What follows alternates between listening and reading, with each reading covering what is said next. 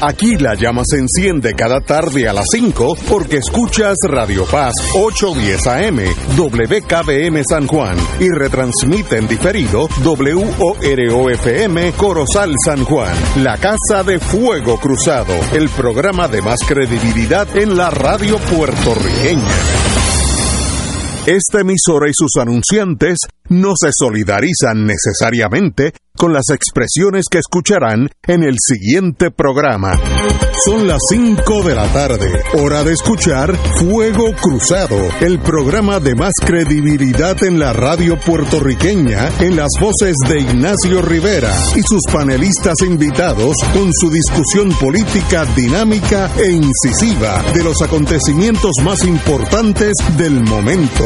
Fuego Cruzado comienza ahora.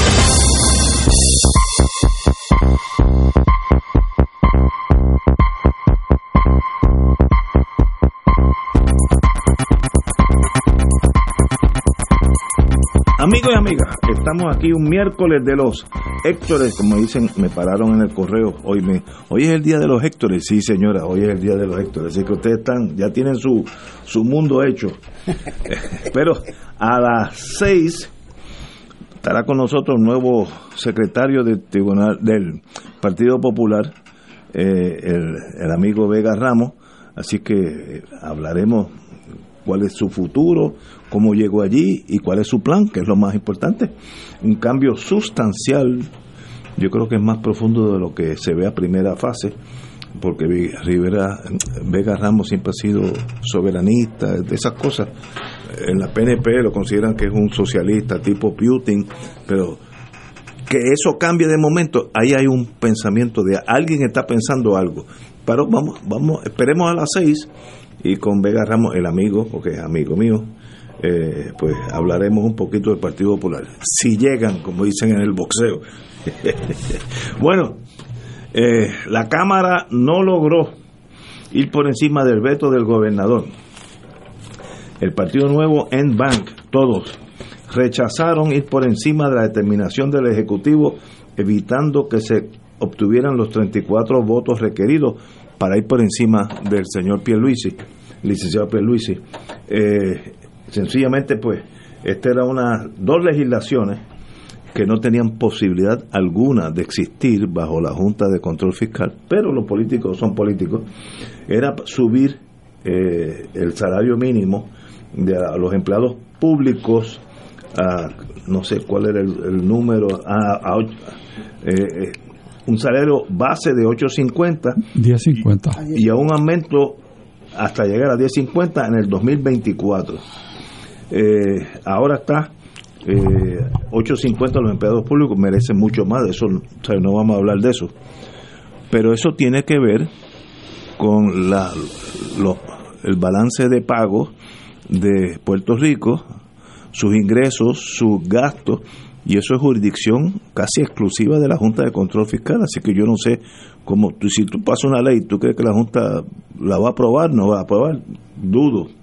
Y también eh, pasaron una, una legislación, era el intento, una legislación que recortaba en un 75% la deuda de energía eléctrica eh, que también tiene que ver con la Junta. Así que yo creo que esto es un juego político clásico, que yo tiro esto, como es populista, si el gobernador lo veta, pues el que pierde es él porque suena como el malo. Pero estamos jugando a la política porque nunca hubiera pasado. Aún si Pierluisi lo hubiera aprobado, la Junta decir, mira, el que mando en la economía en Puerto Rico, por ahora soy yo. Y, pero entender el mundo político, aquí por, lo menos tenemos dos que tienen más experiencia que yo, no es fácil entender ese mundo, un mundo sumamente complejo, donde las cosas a veces se tiran al aire para verse estrellarse contra la contra la realidad. No sé cómo hacerlo. Compañero, usted que estuvo en eso, estuvo, me da la impresión que todavía está siguiendo ese mundo. Héctor Luis Acevedo. Bueno, esa es una situación eh, fácil de entender y difícil de explicar. Está bueno eh, fácil de entender porque es el es lo que se llama la política de ofrecer algo para que los beneficiados eh, rueguen el favor tuyo, o sea, estás buscando el favor de los empleados públicos adelantándole un aumento de salario para ponerlo en equiparación con la empresa privada. Que es muy justo, ¿no? o sea, que, cuya justicia no hay debate alguno sobre eso. El asunto es eh, si hay los fondos para acarrear el impacto de la misma. El otro, el de energía eléctrica, es mucho más difícil porque todo el mundo sabe que esa empresa está bajo jurisdicción de un proceso de quiebra y que tú en medio de ese proceso, mm, a menos que pongas el dinero, o sea, si tú vienes y compras la deuda, tú determinas qué vas a hacer con esa autoridad, pero ese ninguno está poniendo ahí un centavo. Así que eso eh, yo lo veía muy difícil. Además hay que tener mucho cuidado cuando el Partido Popular eh, creó esas autoridades y fue bajo la gobernación de Togwell y esas autoridades fueron el ejemplo del mundo por la responsabilidad con que se administraron. Luchetti, que los que saben, saben que no era afiliado al, partido de gobierno.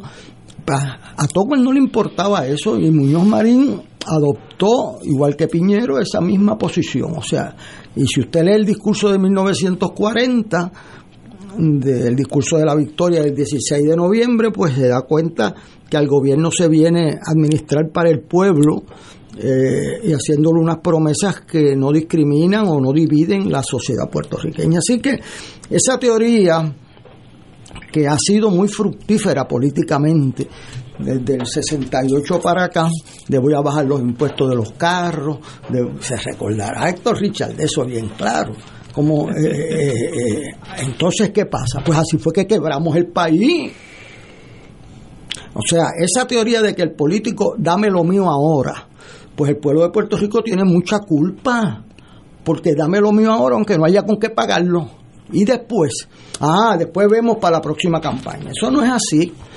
O sea, yo creo que eh, así quebraron el país, ofreciendo y dando lo que no se tenía. Yo me recuerdo, y voy a empezar por la casa, este, que aquí vino una, una legislación a mitad de cuatrenio para, eh, producto de la Cámara de Representantes de mi partido, donde se perdonaban una deuda a mitad de cuatrenio. Entonces yo pregunté, bueno, y es que aquí hay un presupuesto cuadrado. Ah, pues de las economías que haga el Ejecutivo, pero ya están identificadas, pues se identificarán. Eso no es así. Y lo aprobado la Cámara, lo aprobó el Senado, lo aprobó el gobernador. Y yo le recriminé al gobernador, ¿y de dónde van a sacar ese dinero? Porque están descuadrando un presupuesto. Y me dijo, bueno, lo que pasa es, me dijo él, que esa legislación venía envuelta en otra que era más importante. Este, o sea, yo digo, bueno, desde que se dan esas explicaciones, pues el país está así, porque eso lo meten dentro de un bloque, que es más difícil de uno vetar, ¿verdad? Este, además el país ha perdido su paciencia erróneamente donde no es. La perdió con aquellos que decían que si no hay dinero para dar este beneficio, la constitución me impide o sea, no es que yo no quiera, es que no puedo, porque yo tengo que identificar los recursos para pagar ese proyecto. Este, entonces el otro día una de estas personas, amiga mía, ¿verdad? Me dijo, bueno, pues hay que poner una cláusula en la Constitución. Bueno, eso está en el artículo 6 de la Constitución. Eso está en el artículo 6, que eso lo, lo escribieron pensando en el futuro. Y mire si lo escribieron pensando en el futuro, que pusieron la única prioridad constitucional era pagar la deuda por encima de los sueldos del gobierno. Este, eso está ahí escrito, eso no hay que enmendar ninguna constitución, lo que hay que hacer es respetarla y vivirla.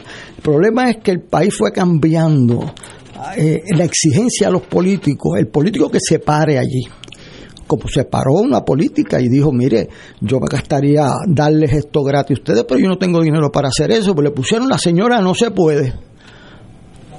Entonces el país se volcó con el que decía que se puede y se puede quebrar el país y se quebró. Y ahora, ¿dónde está esa persona? Viviendo fuera de Puerto Rico. ¿Ah? Y nosotros nos quedamos con la deuda. Y la generación de mis estudiantes, que no tienen culpa alguna de eso, es la que va a tener que pagar eso.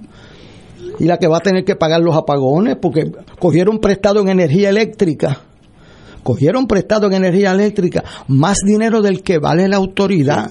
o sea, la, casa que tiene, la que va a comprar ahora Ignacio, este, con la ley 25, 23, 22, 21, este, vamos a decir que vale un millón de dólares o medio millón de pesos. Ignacio va al banco y le pide 600 mil. Dice, pero mire, si es que la casa vale 500, ¿cómo usted va a pedir 600? Pues mire, se los dieron porque ellos podían poner las tarifas. Y ahora esas personas que dieron esos chavos quieren aumentarle la tarifa al puertorriqueño. Entonces este pero claro quién cogió ese dinero la autoridad de energía eléctrica. Y ese lo cogió el pueblo de Puerto Rico. Y entonces pues este hay que tener mucho cuidado porque yo creo que el país Además, que crea lo que crea el país, uno debe decirle la verdad al país, que no se puede coger más prestado de lo que usted puede hacer. Es más, mire, Jennifer González forzó a la Autoridad de Energía Eléctrica a coger un préstamo para bajar la tarifa de la luz durante los meses de las elecciones. Me acuerdo de eso. Si, si ahí no hay un delito, pues que venga un secretario de justicia y me lo diga, antes que mirar para el cielo. Este, y aquí así no se puede gobernar este país. ¿Cuál es el resultado de eso? Busque saber quién, qué es lo que dice la ley promesa. Mire, ustedes quebraron el país. Por cierto, en los países caribeños de Holanda le pusieron una junta fiscal igual que la de Puerto Rico 10 años antes que la nuestra, ¿sabes? Sí, yo me sorprendí. Eso está en, el libro de Araún Camariel Ramos y yo me sorprendí. Y en Grecia le pusieron una junta de alemanes a aprobarle los, los las medidas legislativas, cualquier similar. Y en Grecia cortaron las pensiones. Las, pensiones. Pero sustancialmente. Yo tengo un amigo griego que dijo, tú no sabes lo duro que fue eso. No, y que cogieron, y Siripas hizo un referéndum rechazando eso y al día siguiente los alemanes le, le leyeron la cartilla, este, porque son los que les prestan los chavos. Así que yo le digo a mis estudiantes, mira, ustedes ganan tanto de la beca PEL y ustedes ganan un trabajito ahí en Wendy, pues usted no puede gastar más que eso. Ni alguien, si usted va a comprar un Toyotita ahora, ¿qué es lo que hace el tipo allí? Entonces un joven me dijo, ah, mire, me pidió una lista de mis ingresos y que le trajera los pay vouchers para venderle un Toyotita usado y le dijo, no, mijo, no, tú no puedes coger el de este año pasado, tienes que coger uno más barato todavía, porque no tienes con qué pagarme. Eso mismo es lo que hace todo el mundo y lo entienden, ¿verdad? Porque no te van a poder pagar lo que te deben si no tienen una base para ello. ¿Cómo le prestaron ese dinero a energía eléctrica? Eso es lo que dice la legislatura. Pues ah, mire, aquellos que compraron bonos sabiendo que estaba quebrada, vamos a no pagárselo. Bueno, sí que hay que ver la letra y los expertos en eso. Este, y ahí pues la juez Swain tendrá que determinar cuánto finalmente le van a cortar a energía eléctrica. Una pena que eso habían logrado un acuerdo y se cayó porque nosotros necesitamos levantar energía eléctrica. Hoy hubo un apagón. Bueno, cuando no es cuando no es Navidad en diciembre, ¿verdad? Este, porque esto no empezó ahora. Y entonces, pues, ¿por qué hay apagones? Decía Luma, porque hay un problema de generación. Luma dijo hoy eso. Eso lo dijo ayer, que iban a haber apagones porque no había un problema de... Y eso no tiene nada que ver con Luma. Y eso no tiene que ver con Luma. Oiga, venga acá, ¿quién estaba allí antes? Tú sabes. Puerto Rico. Puerto Rico, nosotros que teníamos la mejor autoridad. Yo tengo la lista de la gente que venía aquí a Puerto Rico a ver a Puerto Rico, 104 países que bajo el programa de punto cuarto, que es una ley federal y que Morales Carrión administraba eso, pedían ver negociado de presupuesto. ¿No les interesa a los países del mundo? Junta de planificación. Junta de planificación, acueducto y energía eléctrica. Eso es una línea. Este, y entonces, pues, hoy alguien pide, mira para otro lado. Este, o sea que con las mismas manos que construimos, eso de que todo siempre ha sido igual es embuste. Yo tengo prueba que eso no siempre ha sido igual. Esas autoridades eran ejemplares. Este, ¿Y qué pasó? Pasaron tres cosas. Primero, la democratización de la política en Puerto Rico afectó a esas autoridades. ¿Qué es eso de democratización? La alternancia.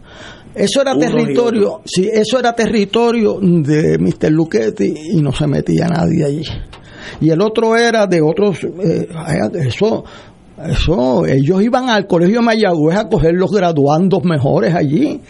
O sea, esa eh, eh, estancia prolongada le da firmeza a las instituciones el respeto de los gobiernos, de los políticos a no meterse allí. La politización, los cambios, la politización y las malas decisiones. Tú sabes, y las malas decisiones. ¿Cuántos millones perdimos en, el, en, el, en la cosa esta del norte? Eh, el gasoducto que estaba 80% completado, o sea, hemos perdido eh, oportunidades. Malas decisiones, politización y la alternancia política afectó gravemente esas autoridades y las convirtió en terreno fértil. ¿Por qué? Porque pagaban más que el gobierno central.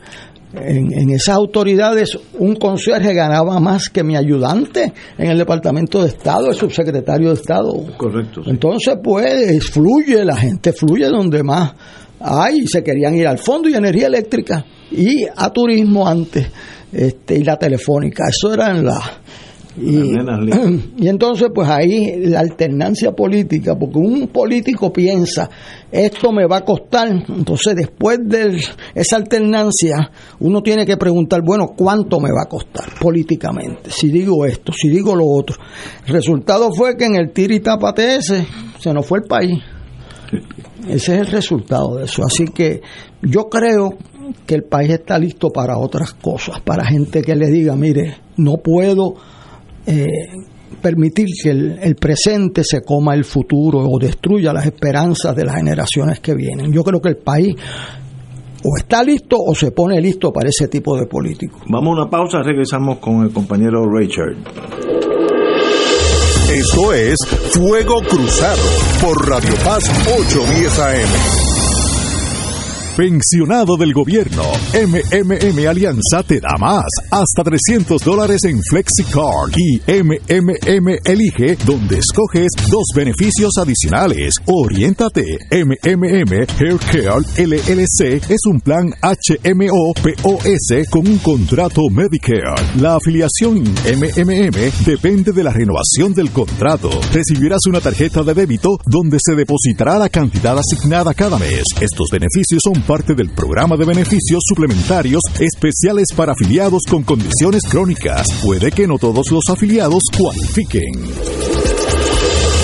Fuego Cruzado está contigo en todo Puerto Rico. Oro 92.5 FM te invita a su viaje de despedida de año en Acapulco, México. Del 26 de diciembre al 7 de enero del 2023. 13 días disfrutando del hermoso país donde visitaremos la capital, Puebla, Cholula, Tasco. Cena con gran fiesta de despedida de año en hotel. Plan todo incluido en Acapulco. Además conoceremos la celebración mexicana del Día de Reyes. El viaje incluye pasaje ida y vuelta vía Copa Airlines. Hoteles 4 estrellas, servicio privado en autobús con aire acondicionado, todos los desayunos, excursiones incluidas en programa, impuestos y cargos hoteleros. Llama y reserva ahora. Culture Travel 787-569-2901 y 787-454-2025. Viaje de oro, despedida de año en México. Espacios limitados. Culture Travel 787-569-2901 y 787-454-2025. Nos reservamos el derecho de admisión. Ciertas restricciones aplican. Culture Travel, licencia 152 AV90. Todos los jueves Radio Paz y la Administración del Seguro Social te ofrecen un espacio informativo para orientarte y aclarar todas tus dudas sobre los derechos, requisitos y obligaciones para poder disfrutar de sus beneficios. Plantea tus preguntas por el 787-349-82 y conoce antes que nadie los detalles concernientes a cambios y nuevas regulaciones escuchando todo sobre Seguro Social con Víctor Rodríguez, los jueves a las 11 de la mañana por Radio Paz, 810 AM. Y ahora continúa Fuego Cruzado.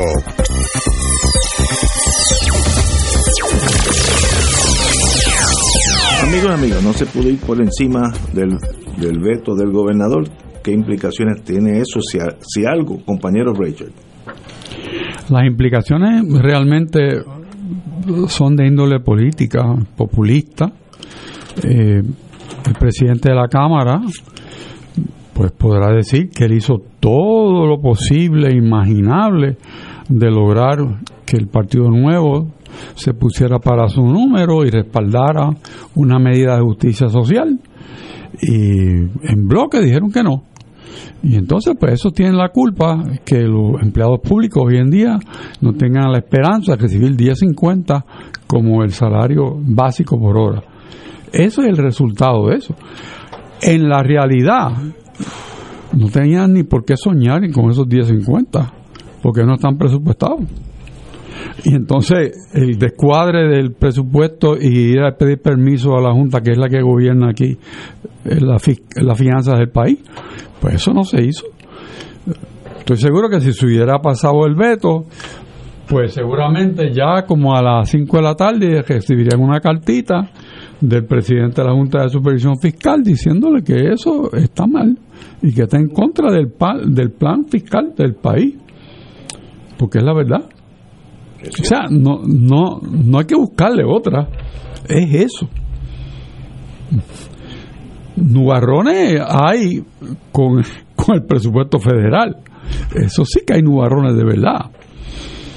Porque si, si no se aprueba la partida exacto del Medicare para Puerto Rico, el boquete son por lo menos 400 millones de descuadres. Ese sí es un descuadre. Ese sí que habría que buscar alguna cartita o algo de esas que aparecen a veces, de que el funcionario federal mira para el lado invocar la idea de del presidente Biden de que administrativamente él llegó a una orden que se mantuviera la paridad en el presupuesto. Pero eso tiene que contarse los republicanos también. O sea que eso está en veremos. Esa sí está en veremos. Y eso sí es preocupante. Esa es la, esa, eh, esa es la de verdad, esa, es la de hidrógeno. Esa es la de hidrógeno, esa es la verdad. En cuanto a los empleados, ya hay un plan que está corriendo con el beneplácito de la Junta que lo puso en agenda. Que eso es lo importante. Bueno, para trabajar con clasificaciones y compensaciones. Por mérito, no al wipipío. Porque eso de subirle 10 pesos a todo el mundo es regalar sin sin tomar en consideración el trabajo. ¿Cuántas personas trabajan por el sueldo que reciben? Con amor y con tarea completa. Dedicación al servicio público. Bueno, en la medida en que no haya eso, ¿por qué tú lo vas a compensar? Si ya está compensado. Pero el mensaje que tú das haciendo una equiparación de sueldo a todo el mundo sin atención al mérito, es que mejor soy vago porque aquel que es vago cobra igual que yo. Es tan sencillo como eso. Trata eso en una oficina para que tú veas dónde llega. No hay manera que tú hagas una compensación uniforme a personas que no hacen el mismo trabajo. No porque no puedan o no sepan, sino porque no quieren. Porque no, no les da el ánimo para hacerlo. Y tú tienes otra persona con el mismo dinero haciendo muchísimo más. Con un desempeño de excelencia. Entonces, ¿dónde están tus criterios de administración pública o privada? Pues se van a la deriva. Y eso es el tipo de legislación que hay que evitar. Por eso vamos a esperar que se produzca lo que el país necesita, volver a la ruta que nos olvidamos de ella, que es el mérito y la compensación. O sea, no, este proyecto no, no resolvía nada. Fíjate tú, si lo aprobaban, pues todo el mundo quedaba bien. ¿Por qué? Porque la Junta lo va a tumbar. La, Junta lo va a eliminar. ¿Ves? el, el, gobernador decidió que no iba a jugar ese papel. bien hecho por él. Pues, yo entiendo que lo hizo bien, porque si él pide dónde está el documento que establece que hay fondos suficientes para esto. Y ese informe es parte del proceso de aprobación legislativa. Y con ese informe voy a la Junta de Supervisión Fiscal y presento mi caso y lo gana. Lo gana. Pero así, completamente desnudo, un proyecto de ley que quiere compensar personas a lo largo de dos años con incrementos sin establecer la fuente para el pago es suicida. Por eso nosotros en este programa hemos hablado un sinnúmero de veces de la barbaridad que se ha hecho en educación, donde se ha aprobado desde ahora una compensación que no llega al momento en que se producen los fondos, porque son una asignación que no es recurrente. O sea, ese descuadre está ahí planteado. Aquí el, el colega Héctor Acevedo ha hecho yo no sé cuántos intentos de dejar eso bien, pero que bien claro. Porque es un, es un pecado contra la constitución de Puerto Rico y, la sana administración pública. Y eso es lo que estaba planteado aquí. Pero volvemos al, a la política chiquita. Eso sí que es un éxito. Sí, sí, sí. eso es un éxito. En inglés se dice little politics.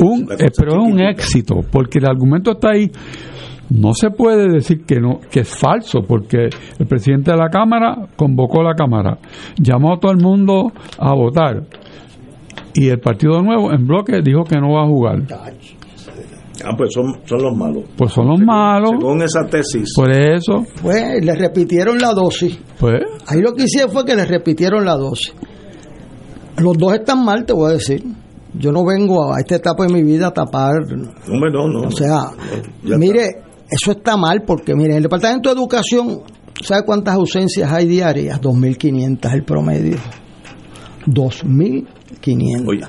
Cuando tú le das un aumento a cross a todo el mundo. A esos que faltan también se lo estás dando. Ajá, se lo estás dando. Entonces la maestra que vino enferma, la que puso su dinerito para tenerle unas cartulinas a los muchachos, la que es una héroe, que yo las he visto, a esa le vas a dar lo mismo que al que no viene los lunes y los viernes. ¿Y el mensaje? ¿Y cuál es el mensaje?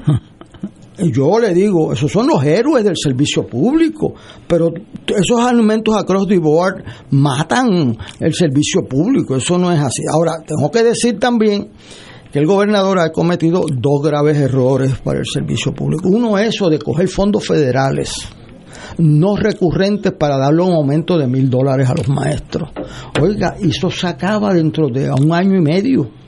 ¿Y ahora qué van a hacer? Pues cogerán un préstamo Tú no vas en el año de las elecciones. Si mira el, problema que tiene político, en el año de las elecciones tú no vas a decir, ahora van mil pesos menos.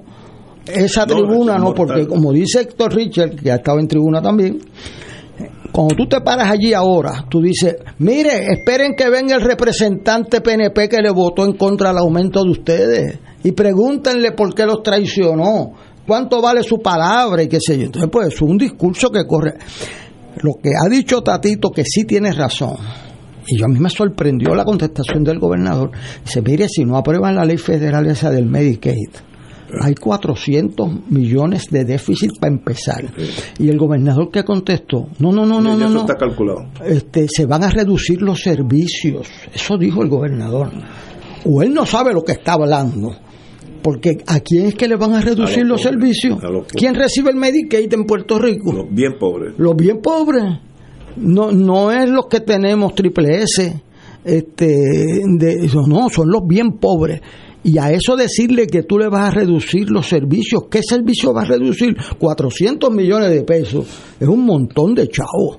Y si eso está dirigido a los pobres, y tú decís, no es que vamos a reducir los servicios, yo me sorprendo, sinceramente, que no le hayan contestado todos los demás partidos, ¿qué servicio es lo que usted va a reducir en 400 millones de pesos? Yo quiero saber, ¿o va a poner un impuesto? ¿O va a cuadrar esto? ¿De dónde van a sacar esos chavos?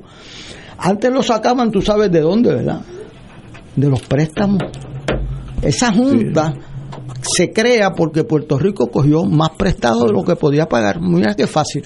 Vamos a seguir con este tema, pero tenemos una llamada del Hospital MMC Family Medical Center. Yo quiero, a la edad mía, este, vamos a una pausa y hablamos de MMC Family Medical Center.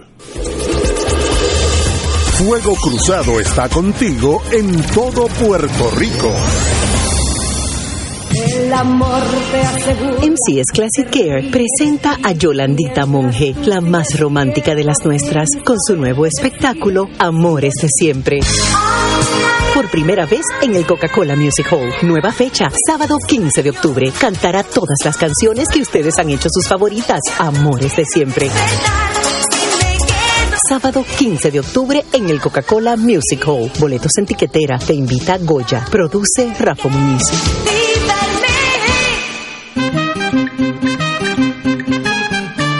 ¿Sabías que existen cooperativas de trabajo, agrícola, vivienda, transporte, supermercados, farmacias, comunales, juveniles, entre otras?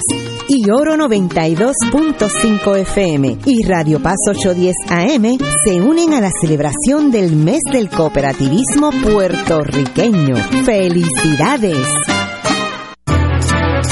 AESA, la pequeña gigante, te invita a sintonizar su espacio radial AESA Informa. Todos los jueves a las 4 de la tarde se estará ofreciendo información relevante a los pensionados y jubilados de Puerto Rico. Te esperamos a esa imparable, auspiciado por MMM Alianza. Y ahora continúa Fuego Cruzado. Lo próximo es un segmento pagado.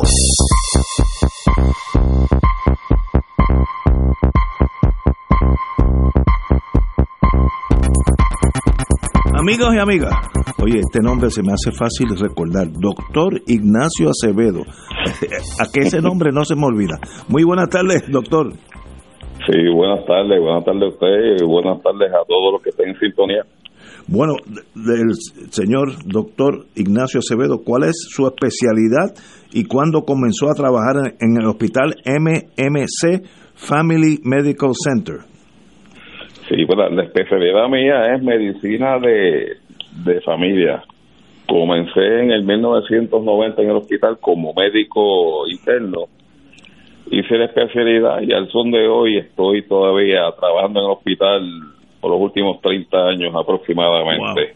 Soy parte de la facultad activa de, la institución. ¿Qué? Hábleme y explíqueme qué es MMC Family Medical Center.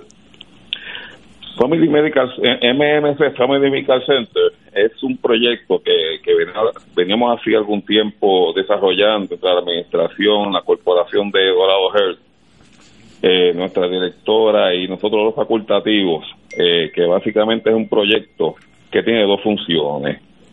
La primera, atender la población de Manatí y pueblos pues, limítrofes para brindarles un modelo de cuidado de salud integrado eh, obviamente tomando en cuenta la, la, enfermedad médica clínica, integrando la parte psicológica, tanto como el entorno sociofamiliar.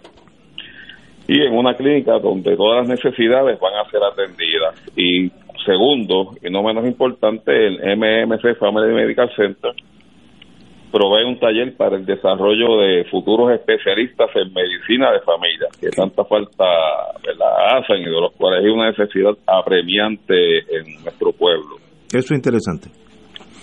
¿Qué, qué servicios ofrecen en este hospital MMC Family Medical Center? Eh, proveemos servicios de medicina primaria preventiva de toda condición médica por ejemplo, condiciones que son prevalentes eminentemente en nuestra población, como alta presión, las condiciones cardiovasculares, diabetes y sus complicaciones, como por darte algún ejemplo, ¿verdad? También tenemos servicios de pediatría, tenemos servicios de psicología, por lo cual contamos con la doctora eh, de Jesús, que también es parte de nuestra, de nuestra facultad eh, activa en estos momentos. Eh, ¿Dónde se ubica este hospital, doctor? Estamos ubicados, MMC Family Medical Centers, es una clínica eh, externa. Estamos ubicados en los predios del Manatí Medical Center en Manatí, en la urbanización Atenas. En el edificio de oficinas en el cuarto piso, donde ofrecemos servicios de laboratorio, eh, usamos los servicios del hospital, rayos X, CT, MRI, hacemos evaluaciones preoperatorias, hospitalizamos nosotros mismos eh, tenemos una red de subespecialistas, obviamente, y obviamente todos estos servicios en un mismo lugar. Eh, usted dijo urbanización Atenas. Urbanización Atenas en Manatí, eso es correcto. Ok, eh, si llego a Manatí, pregunto por la urbanización Atenas, todo el mundo me puede ir hacia dónde voy. No, es sencillito. La, la, la entrada o la salida de la autopista de Manatí eh, Ciales. A la derecha, en la luz que le llaman la luz de Pizajot, eh, esa es la urbanización Atenas, donde está el, la universidad. Eh, y lo voy a encontrar rapidito. Muy bien. ¿Cuál es el teléfono contacto que debemos llamar para hacer una cita? Nuestros teléfonos son el 787-855-4011, el 787-855-4012 el 787-691-0361. Atendemos todas condiciones, atendemos urgencias. En caso de necesitar traslado o hospitalización, utilizamos la sala de emergencia de, de Manatí Medical Center y allí mismo los hospitalizamos. Extraordinario. 855 4011 y 4012. Y 4012, eso es correcto. Muy bien, pues doctor Ignacio Acevedo Sierra, un privilegio y puede estar seguro que no me olvido de su primer nombre. Usted se llama Ignacio también. Muchas gracias, sí, a sus órdenes. Un placer. Un placer, un privilegio. Gente buena de eh, MMC Family Medical Center. Vamos a una pausa, amigos. Esto es Fuego Cruzado por Radio Paz 810 AM. Pensionado del gobierno, MMM Alianza te da más, hasta 300 dólares en FlexiCard y MMM Elige, donde escoges dos beneficios adicionales. Oriéntate, MMM Haircare LLC es un plan HMO POS con un contrato Medicare. La afiliación MMM depende de la renovación del contrato. Recibirás una tarjeta de débito donde se depositará la cantidad asignada cada mes. Estos beneficios son parte del programa de beneficios suplementarios especiales para afiliados con condiciones crónicas. Puede que no todos los afiliados cualifiquen. Fuego Cruzado está contigo en todo Puerto Rico. Tu mejor compañía en temporada de huracanes es la radio. En específico, Oro 92.5 FM, la excelencia musical y Radio Paz 810, donde ser mejor es posible. Todo lo que quieres saber minuto a minuto, de manera seria y confiable, está aquí. Llevaremos tus mensajes de emergencia, avisos de cambios de turno en tu trabajo o cualquier información de importancia para facilitar tu vida. Solo llama al 787-751-1018 o 787-751 1380 y tu familia de Oro 92.5 y Radio Paz 810 te apoya y resuelve. Juntos nos vamos a preparar mejor para enfrentar cualquier evento porque somos el equipo que siempre está a tu lado. A tu lado. Nadie te cuida más que tu familia de Oro 92.5 FM y Radio Paz 810 AM. Radio Paz te ofrece el mejor motivo para levantarte temprano y disfrutar el comienzo de un nuevo día de lunes a viernes con Enrique Liboy y Radio Paz en la mañana. La dosis perfecta de noticias, deportes y éxitos musicales de todos los tiempos, humor y curiosidades, calendario de actividades y tus peticiones musicales por el 787-300-4982. Conéctate con el 810 AM de de lunes a viernes con Enrique Liboy y Radio Paz en la mañana. La tecnología avanzada al cuidado de su salud tiene un nombre. Advanced Imaging Interventional Center. Siempre con innovadores servicios en radiología diagnóstica y un personal certificado brindándole confiabilidad con resultados más certeros en todas sus pruebas. Ofrecemos MRI, tomografía computadorizada, angiografía digital, neuroradiología, sonografía y ahora con nuestro nuevo servicio avanzado de PET-CT para pruebas de alta eficiencia. Advanced Imaging, edificio Arturo Cadilla, Centro Médico San Pablo Bayamón, 269-2442. Y ahora continúa Fuego Cruzado. Este segmento es presentado por MMM. En la pausa estábamos hablando de un artículo que sale hoy hablando de la Universidad de Puerto Rico, nuestro alma mater, donde el título es la cabecera dice sentencia de pobreza a los profesores y es la la tendencia que ha habido en los últimos años de tener el profesorado más bien por contrato y no como profesores de, la institución con todos los servicios y facultades y derechos que, lleva. Eh, en el presente año académico, UPR, casi la mitad de los profesores de todos los recintos de la UPR, completo Puerto Rico, trabajan sin plaza fija, por contrato, lo que tiene serias consecuencias tanto para su estabilidad laboral como para la calidad de enseñanza en el principal centro docente del país. En el 2010, que eso fue ayer, el 29% del total de profesores UPR trabajaba sin plaza. Esa cifra salió a 40, subió a 44 a, a final de este año, en mayo. Y eh, eh, para el 2010 la UPR contaba con 3.176 docentes regulares con plazas respaldadas por derechos y beneficios. Pero el año académico 2022 se bajó a 4.000 perdón, a 2.435, una reducción de un 23%. Así que no hay duda que hay una crisis en el profesorado universitario de nuestro de nuestra universidad. Yo de eso sé muy poco, pero aquí tenemos un profesor. Diga usted. Bueno, esa es una situación explosiva, explosiva porque nos contamina de injusticia a la gente que mandamos a estudiar, al talento joven de Puerto Rico.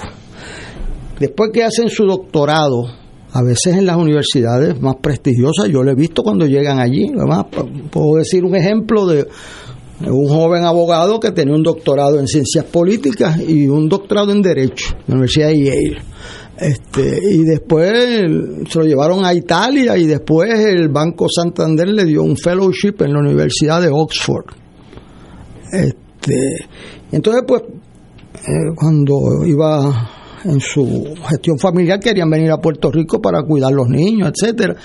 Pues yo, que lo conocí en la Universidad de Oxford, este lo llevé a las universidades y entonces pues estaba sobreeducado en una de las universidades le dieron una entrevista y le hicieron esperar dos horas este, porque claro, él escribe en los journals internacionales y los que lo iban a entrevistar no escriben en los journals internacionales, ni le interesa tener a nadie aparentemente que los ponga en forma comparativa, ¿verdad? Este, de hecho, esa persona va a tener una actividad este viernes en Puerto Rico única con eh, las facultades internacionales de, del mundo. ¿no? Este, yo lo llevé a, Ponce, también lo conoció el presidente en la Escuela de Derecho, dijeron que le iba a dar una clase, tú no te mudas a Puerto Rico ni puedes sostener un hogar con una clase. La gran injusticia que hay aquí es que esos jóvenes que tienen doctorado y que están la mitad ahora, Fíjate cómo ha aumentado el balance. Es, hay que ver cuánto cuesta un profesor regular, cuántas horas trabaja, porque en, aquí a veces distribuimos lo que no tenemos. Ese es el problema. Este, y entonces, pues cuando viene un joven dispuesto a trabajar, pues no encuentra plaza. Entonces viene y le dan una clase en el Turabo, y le dan una en la Inter, y le dan dos en la Yupi, una en Bayamón y otra allá. Entonces, con esas cuatro o cinco clases, que ganan 16 mil pesos al año, este, no tienen plan médico. Este, fíjate el resultado de los part-time. A eso yo creo que la legislatura debe dedicarle tiempo. A cómo tú le puedes requerir un mínimo a la empresa privada y a la pública de que tú no puedas. Eh, pues mira, eso se resuelve fácil. Si tú le exiges que con tantos part-timers tengan un costo, pues ahí se acaba el relajo. Entonces, ¿cuál es el problema? Que un administrador tiene menos fondos ahora. Y entonces, ¿cómo suple esa deficiencia?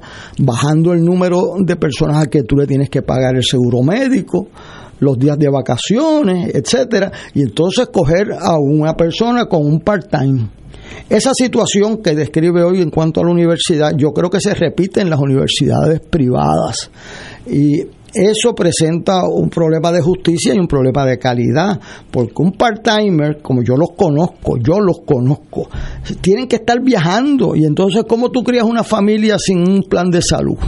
Este, entonces viene y aparece el Hunter College en Nueva York y te ofrece una oferta y tú no lo piensas. Brain drain.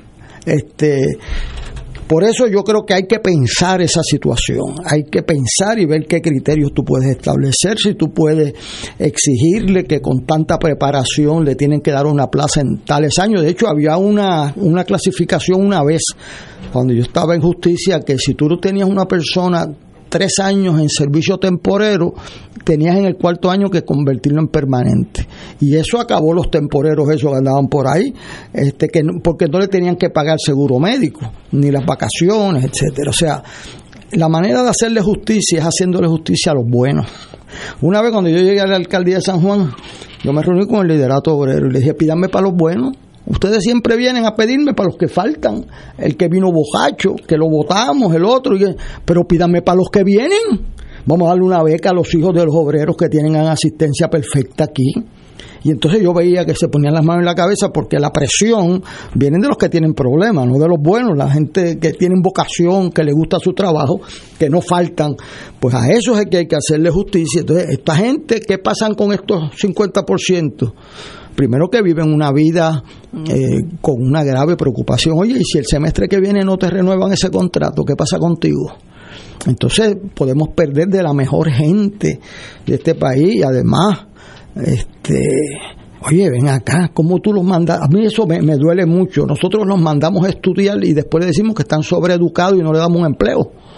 Este, eso es una tragedia a la cual requiere que el gobernador y los legisladores y los líderes universitarios le den pensamiento, cómo tú puedes incorporar de los part-timers, hacerlo full-time a la gente mejor.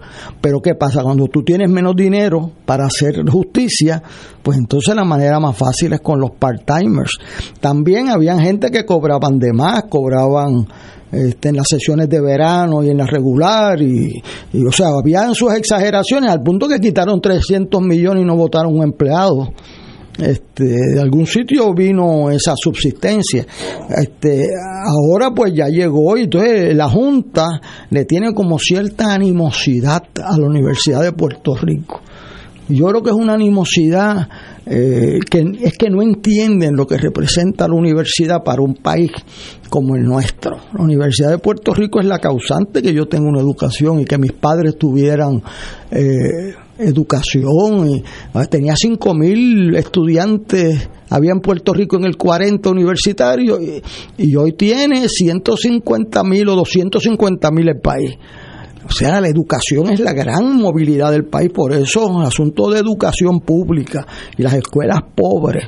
Si tú estás en un barrio pueblo y tienes una escuela que faltan 2.500, parte de las 2.500 ausencias, pues tú estás condenando a esos muchachos a, entonces vienen y le dan notas, este, los pasan de grado sin coger clases, pues ahí está el resultado. Así que esta, yo felicito al nuevo día por haberle dado causa a esa noticia, porque esa es una injusticia que requiere atención. Que no se conoce tanto. La, no, no, porque, eh, oye, ¿cómo es eso que fue el nuevo día el que le vino a, a, clamar en eso? Cuando uno va a defender el presupuesto en la Junta, uno le debe decir a la Junta y a la legislatura, ¿qué pasa con los part-timers? Yo invito a los legisladores de mayoría y de minoría que hagan esa pregunta cuando vengan las vistas de presupuesto próximo. ¿Qué van a hacer con los part-timers? Y tengo un staff que estudie alternativas. Alternativas pero le tienen que hacer justicia a los, a los que se fajan por estudiar. Entonces los mandamos a estudiar y yo me siento muy mal cuando llegan en Puerto Rico le dijeron, te mataste, hiciste dos doctorados, pero estás sobreeducado ahora. Y, ¿Cómo uno puede estar sobreeducado? Pues porque eso, es como eres demasiado de buen piloto. Tienes dos doctorados, uno en derecho y uno en política, está sobreeducado porque ninguno más está fuera de competencia. O sea, ¿quién decide eso?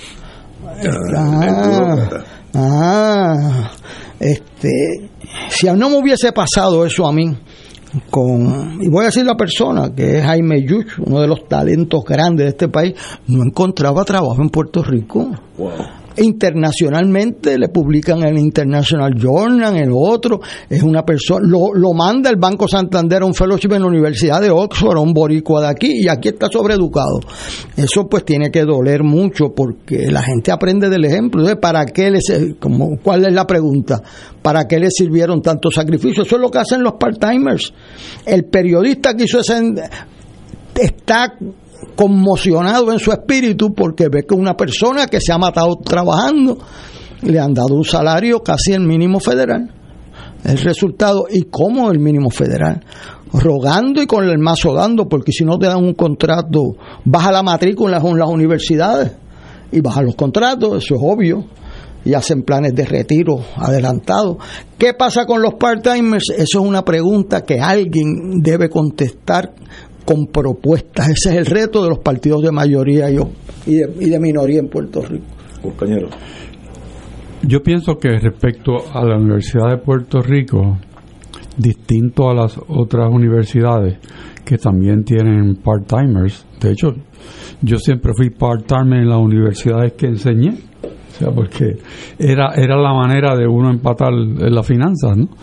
En, en la Universidad de Puerto Rico el, el corte presupuestario es tan y tan y tan fuerte que la universidad yo creo que ha buscado todas las maneras de sobrevivir. Y sin duda, bajando el costo de todos los empleados que puedan, pues les ahorra para mantener vivos. Pero a mí siempre me ha estado curioso la manera en que la universidad dice que va a sobrevivir, porque realmente no adopta posturas de sana administración que permitan centralizar servicios que da en todos los recintos. Y, y es como tú tener una oficina de abogados y cada abogado en la oficina que tiene, un, eh, tiene su sitio, pues va a tener una administradora, va a tener este, un sistema de comunicaciones, habiendo una, una oficina que es la Universidad de Puerto Rico y todos los recintos demás, pues uno dice, bueno, ¿por qué tenemos tantos recintos? Me van a decir, bueno, porque cada uno hace una cosa diferente. Yo, pero ese no es el modelo de la universidad. Ese no es el, ese no es el modelo que empezó la universidad. Y es porque la política, igual que con los tribunales en el país, cada vez que unos políticos eh, entran en acción, quieren un tribunal en el patio de la casa. Y quieren un hospital en este sitio. y quieren un recinto de universidad en mi patio. Y entonces, pues, pues vamos a dejar que eso pase. Porque verdaderamente, si uno analiza el tamaño de Puerto Rico, las vías de comunicación que tiene, los sistemas que hay hoy en día centralizados de administración, que tú no necesitas tener presencia para hacer un trabajo. Pues todo eso se podría llegar a un punto en donde tú ahorres en la parte de no docente y enfatizas tus fondos en la misión tuya que es educar. O sea, es, esa vuelta del modelo yo no la he escuchado. Me parece que si digo eso en los círculos de la, de la universidad me fusilan.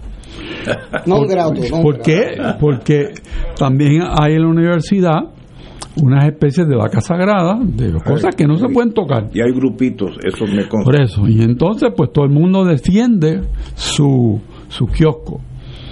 Pero en los momentos en que estamos, la, la administración de la universidad, la presidencia, tiene que pensar diferente. ¿Por qué? Porque en el proceso, como dice Héctor Luis, tú menoscabas tu misión, que es de enseñar con el mejor talento, y necesitas reclutar gente que haga investigaciones, y esos son los doctorados. Y los que dirijan los estudiantes a ser doctores también, pues esos son los que tienen doctorado. Y las universidades se miden los fondos que recibe la universidad por las investigaciones que hacen y los trabajos que produce. O sea, si, tú no tienes eso y te, y te preocupas por una cuestión que no necesariamente es medular, pues entonces tienes un modelo en que estás compensando en forma equivocada una serie de personas que son los que vienen a suplir la necesidad que tiene la universidad de impartir conocimiento. Eso es todo. Así que me parece a mí que este artículo del Nuevo Día pone en primera plana no solamente los, los part-timers, sino cómo la universidad está manejando su futuro.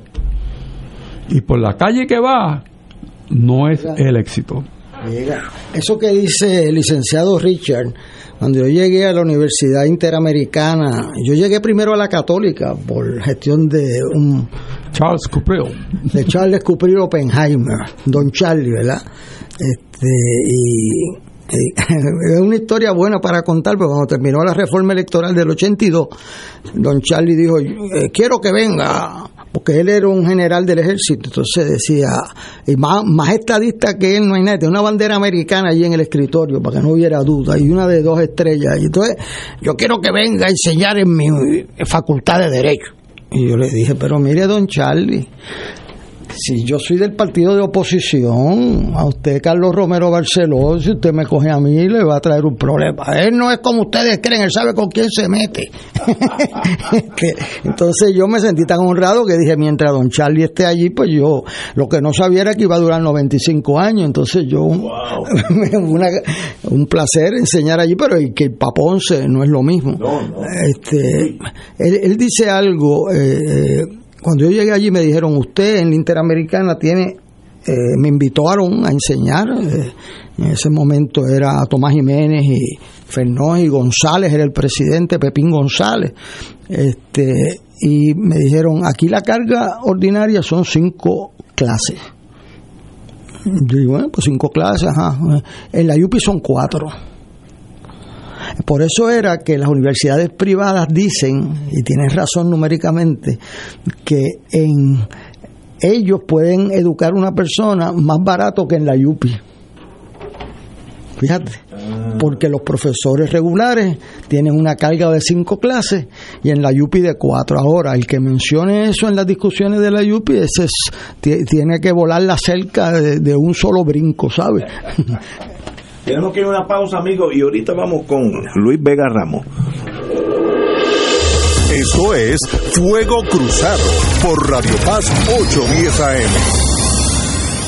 Pensionado del gobierno, MMM Alianza te da más, hasta 300 dólares en FlexiCard y MMM Elige, donde escoges dos beneficios adicionales. Oriéntate, MMM Haircare LLC es un plan HMO POS con un contrato Medicare. La afiliación MMM depende de la renovación del contrato. Recibirás una tarjeta de débito donde se depositará la cantidad asignada cada mes. Estos beneficios son parte del programa de beneficios suplementarios especiales para afiliados con condiciones crónicas. Puede que no todos los afiliados cualifiquen. Fuego Cruzado está contigo en todo Puerto Rico. Aquí la llama se enciende cada tarde a las 5 porque escuchas Radio Paz 810 AM, WKBM San Juan y retransmite en diferido WOROFM Corozal San Juan, la Casa de Fuego Cruzado, el programa de más credibilidad en la radio puertorriqueña.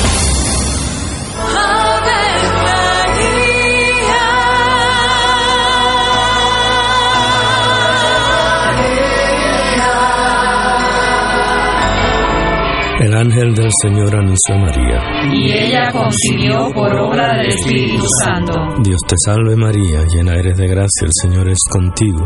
Bendita tú eres entre todas las mujeres, y bendito es el fruto de tu vientre Jesús. Santa María, Madre de Dios, ruega por nosotros pecadores, ahora y en la hora de nuestra muerte. Amén. He aquí la esclava del Señor. Hágase en mí según tu palabra. Dios te salve María, llena eres de gracia, el Señor es contigo. Bendita tú eres entre todas las mujeres y bendito es el fruto de tu vientre Jesús. Santa María, Madre de Dios, ruega por nosotros pecadores, ahora y en la hora muerte. Amén. Y el Verbo se hizo carne. Y habitó entre nosotros. Dios te salve María, llena eres de gracia, el Señor es contigo. Bendita tú eres entre todas las mujeres, y bendito es el fruto de tu vientre Jesús. Santa María, Madre de Dios, ruega por nosotros pecadores, ahora y en la hora de nuestra muerte. Amén. Ruega por nosotros, Santa Madre de Dios. Para que seamos dignos de alcanzar las promesas de nuestro Señor Jesucristo. Oremos.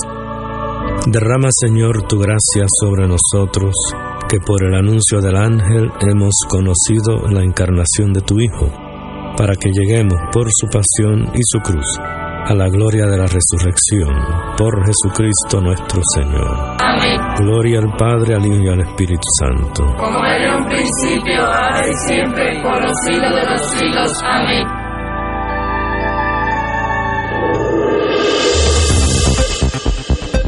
Y ahora continúa Fuego Cruzado.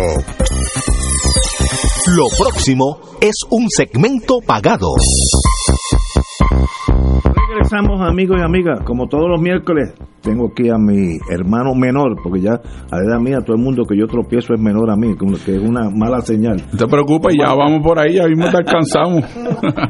Omar Carrión, muy buenas tardes. Buenas tardes Ignacio, buenas tardes, saludo aquí a los distinguidos panelistas, a Héctor Luis, a Richard. Eh, háblanos sobre los problemas de calidad de agua que existen en Puerto Rico, que todos lo sabemos. Ok, Ignacio, pues antes de contestar esa pregunta, quiero mencionar, yo siempre menciono el número de teléfono al último, pero quiero mencionarlo al principio, porque traigo una información sumamente importante. Y créame que el que me está escuchando ahora, su salud y su vida depende de esta información. Y por eso quiero que todo el mundo apunte el 787-945-0340. ¿Ok? Habiendo dicho eso, hay un dicho y un refrán que dice, el tiempo te exonera o te condena, o el tiempo te da la razón o te la quita. ¿Cierto o no es cierto, Ignacio? Sí. Pues el tiempo me sigue dando la razón.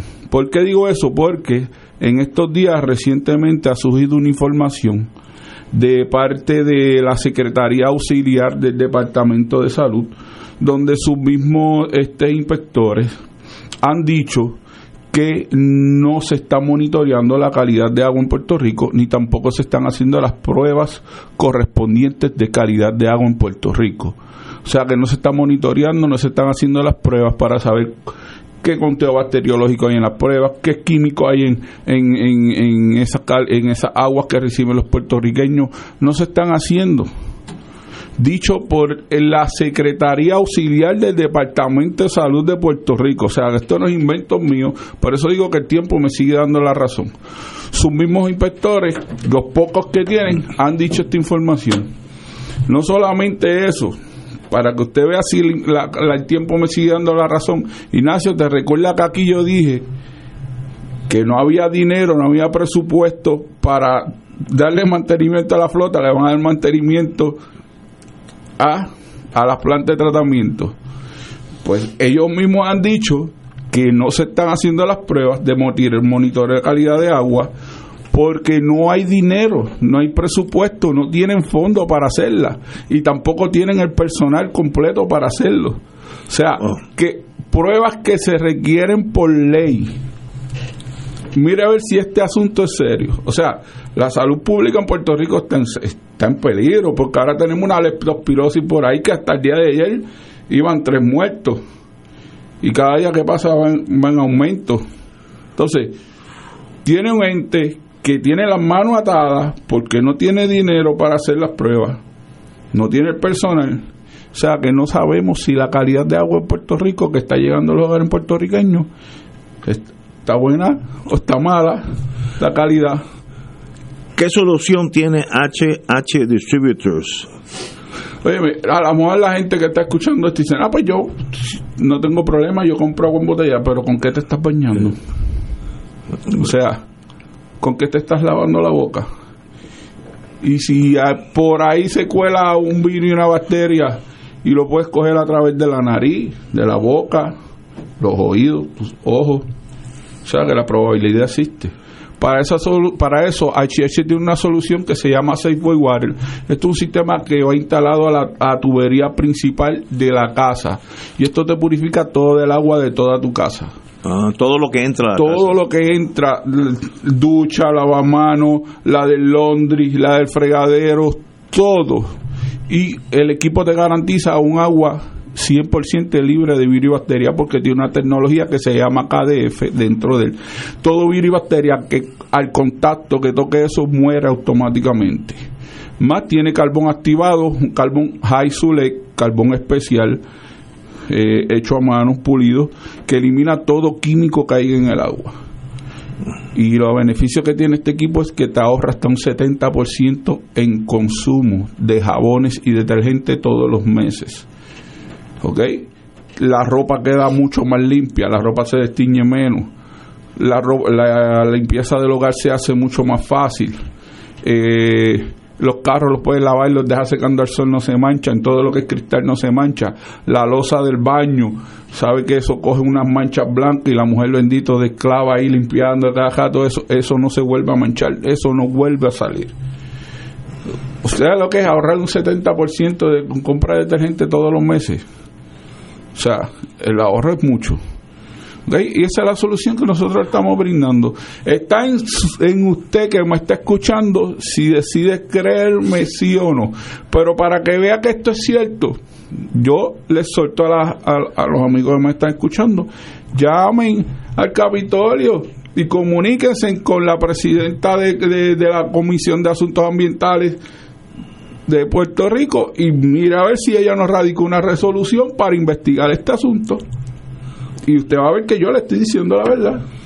¿Cuál es el teléfono de HH Distributor? 787-945-0340. 787-945-0340. 945-0340. Hermano, como siempre, un privilegio tenerte aquí con nosotros. Gracias, y nos veremos el miércoles, si Dios quiere. Si Dios lo permite. Un placer. Vamos a una pausa, amigo. Excelente. Esto es Fuego Cruzado por Radio Paz 810 AM.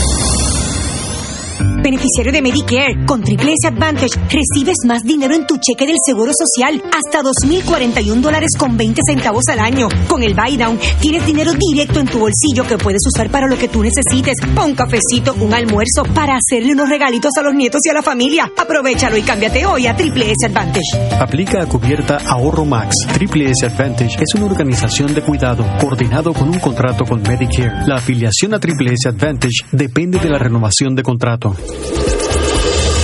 Fuego Cruzado está contigo en todo Puerto Rico.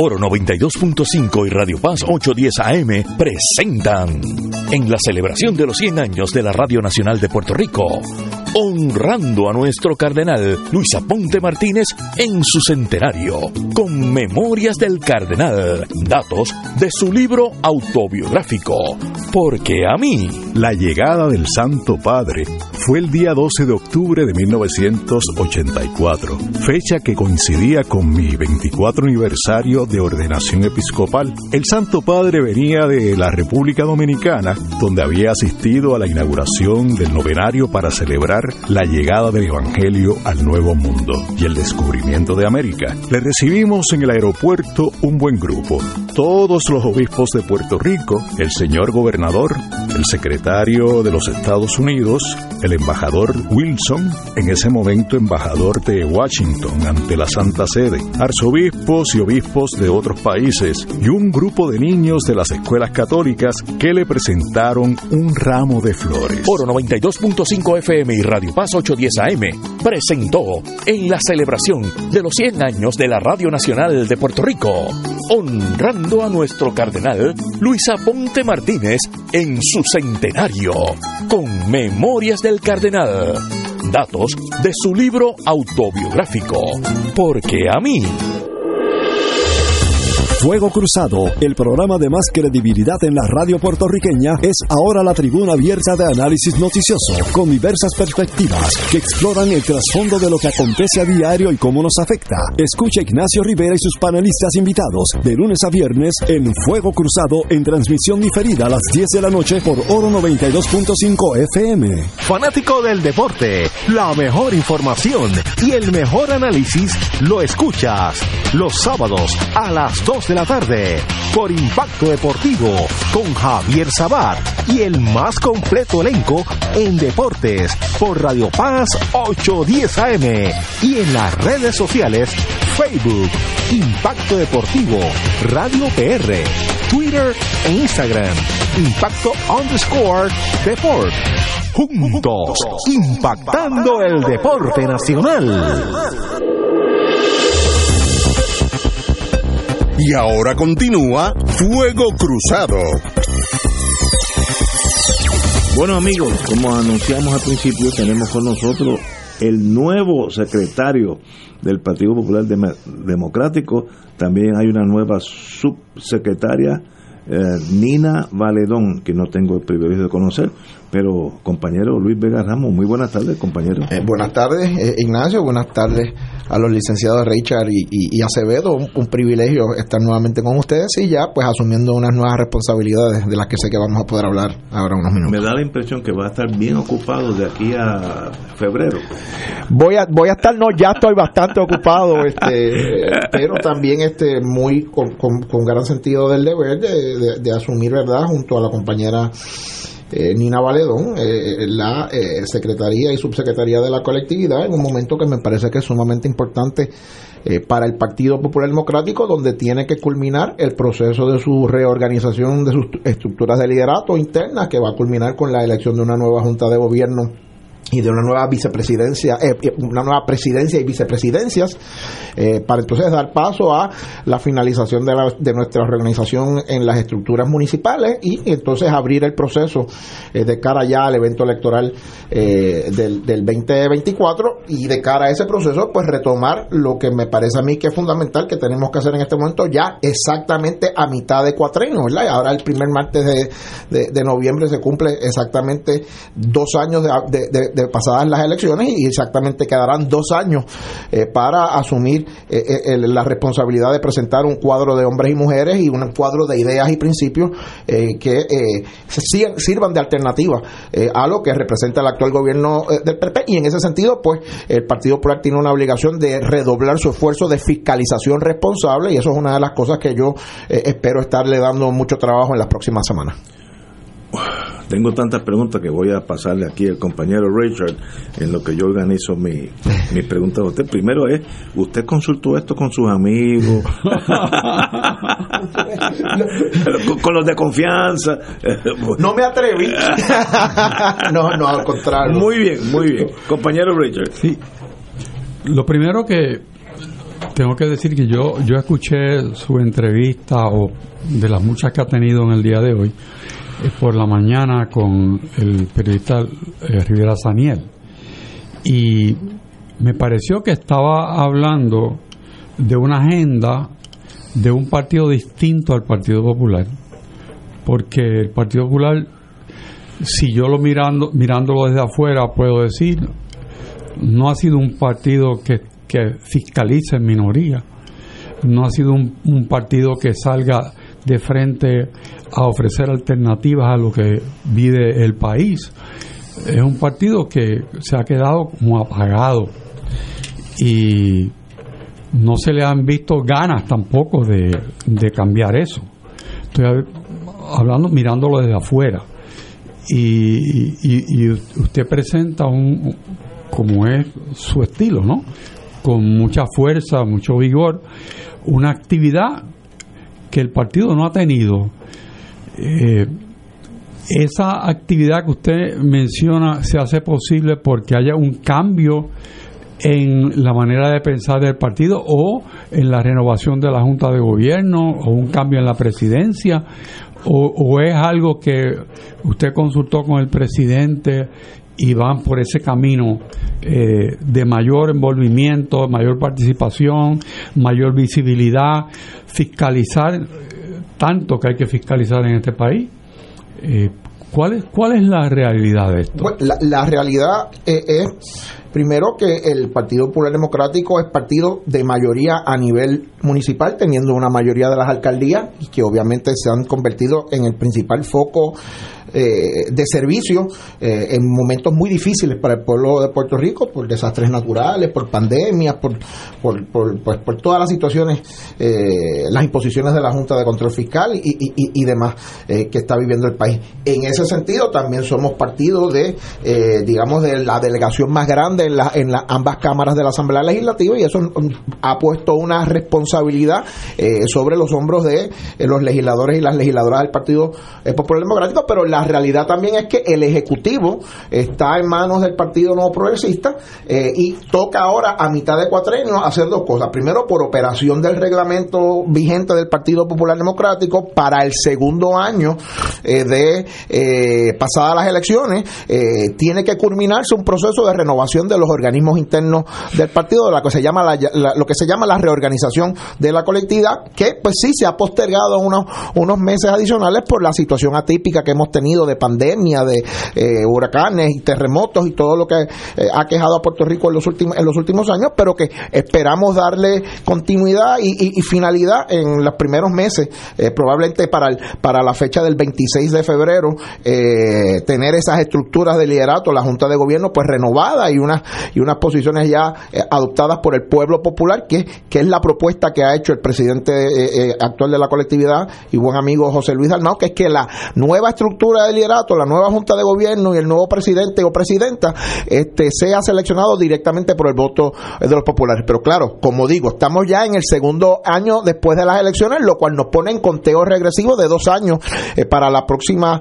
eh, eh, para el próximo evento electoral y eso pues obliga que el Partido Popular este, asuma su rol de principal partido de oposición, asuma su rol de presentar una visión alterna a lo que el gobierno del PNP eh, eh, significa y sí eh, asuma lo que es la obligación fundamental del debate político, que es establecer los contrastes, que es establecer las diferencias en cómo un actual gobierno está llevando los asuntos públicos y cómo un potencial gobierno con mayoría y con ejecutivo del Partido Popular Democrático haría las cosas distintas para, para bien del país. Así que yo pues veo este rol que me toca asumir con otros compañeros y compañeras como uno muy natural del momento político en el que se está, que es a mitad de cuatrenio, casi camino, a mitad de camino casi para el próximo, el próximo evento electoral, terminando la reorganización interna para entonces abrir el proceso a la fiscalización que nos toca hacer desde la oposición y a la oferta de hombres y mujeres y programas de cara a la elección del, del 2024.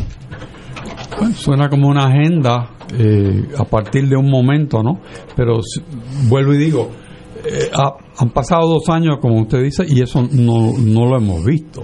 O sea que eh, en dos años van a asumir un rol mucho mayor, eh, con mayor actividad, con una visión de partido y, quizás con un discurso ah, hacia el frente de, de cuál es el norte de, de, ese partido, porque no, ahora mismo yo creo que si se pregunta pues realmente no se sabe. Bueno, la, la, realidad es que ya tenemos una muestra de dos años de la presente administración del licenciado Pierluisi, que en alguna medida es una continuidad de la administración de Ricardo Rosselló y de Wanda Vázquez, porque básicamente las políticas públicas han sido similares este, eh, y, y, se ven ya acrecentadas por lo que yo creo que es el principal tema en la conversación pública de Puerto Rico, que es la indolencia y la falta de fiscalización del gobierno frente a quienes están controlando hoy el aparato de, la Autoridad de Energía Eléctrica eh, y, que, y que básicamente no, está, no, no se está protegiendo el interés público, la calidad del pueblo de Puerto Rico y sí, sí está protegiendo pues a un, a un mal negocio eh, que uno puede tener o no coincidencia filosófica de cuál debe, cómo debe estructurarse verdad la administración de la Autoridad de Energía Eléctrica. Lo que sí me parece que no hay manera de este tapar el cielo con la mano es precisamente que este ha sido un mal negocio, que no está siendo fiscalizado expresado por parte del gobierno de Puerto Rico y que hoy el país está en una situación mucho más débil en términos de su infraestructura eléctrica eh, de lo que tuvimos previo a la, a, la entrada en vigor de las negociaciones y los contratos con, con esta empresa que se llama Luma. Compañero Héctor Luis Acevedo. Pues muy buenas tardes a, a Luis, a cuya familia pues siempre hago referencia porque cuando yo tenía la mitad de la edad de Ignacio, yo... que un montón. Este, recibía por las tardes la visita de Cuchi Vega para decirme, dame lo que más nadie quiso coger. El pueblo que tenía un alcalde bien difícil, pues, yo creo con eso dame aquel, qué sé yo. Yo siempre se lo digo cuando quiero molestar a Luis, este, le digo, bueno, yo espero que tenga ese mismo carácter, heredes eso, dame lo más difícil. Este, ese era su papá, que fue mi amigo y mi compañero por muchos años. Así fue. Segundo, todos nosotros tenemos equipaje, como diría la gente de Nueva Guinea, a cargo. Eh, algunos tienen piedras en las espaldas, otros tienen eh, heridas. Heridas. Eh, en el caso de, de Luis tiene un gran reto. Eh, primero conseguir los votos de la Junta, ¿verdad? Este, ahí yo no tengo ninguna duda que eh, Luis le va a dar una voz bien diferente a, a la fiscalización, esa de irse en blanco como se va normalmente los partidos de oposición con las cosas que pasan en este país, en blanco. O sea, aquí la oposición es Jay Fonseca, los periódicos. Esa, es la realidad vigente del país. Y, y nos hemos quejado aquí, bueno, ¿y dónde están las investigaciones legislativas? ¿Dónde están? Yo no las he visto. ¿Dónde están? ¿Dónde está el Partido Popular planteándole que esto que ha dicho el gobernador ayer de que va a reducir los servicios de la gente que coge Medicaid? Eso es un escándalo, pero, o sea, porque esos son los más pobres de este país. Entonces, pues, ¿alguna voz sobre eso? Cero. En ese sentido, el fuerte de Luis es que yo creo que va a tener una voz bien sostenida y agresiva en los medios de comunicación y yo creo que va a mejorar la fiscalización, que es una responsabilidad mayor del partido de oposición, que tiene un problema serio en su DNA.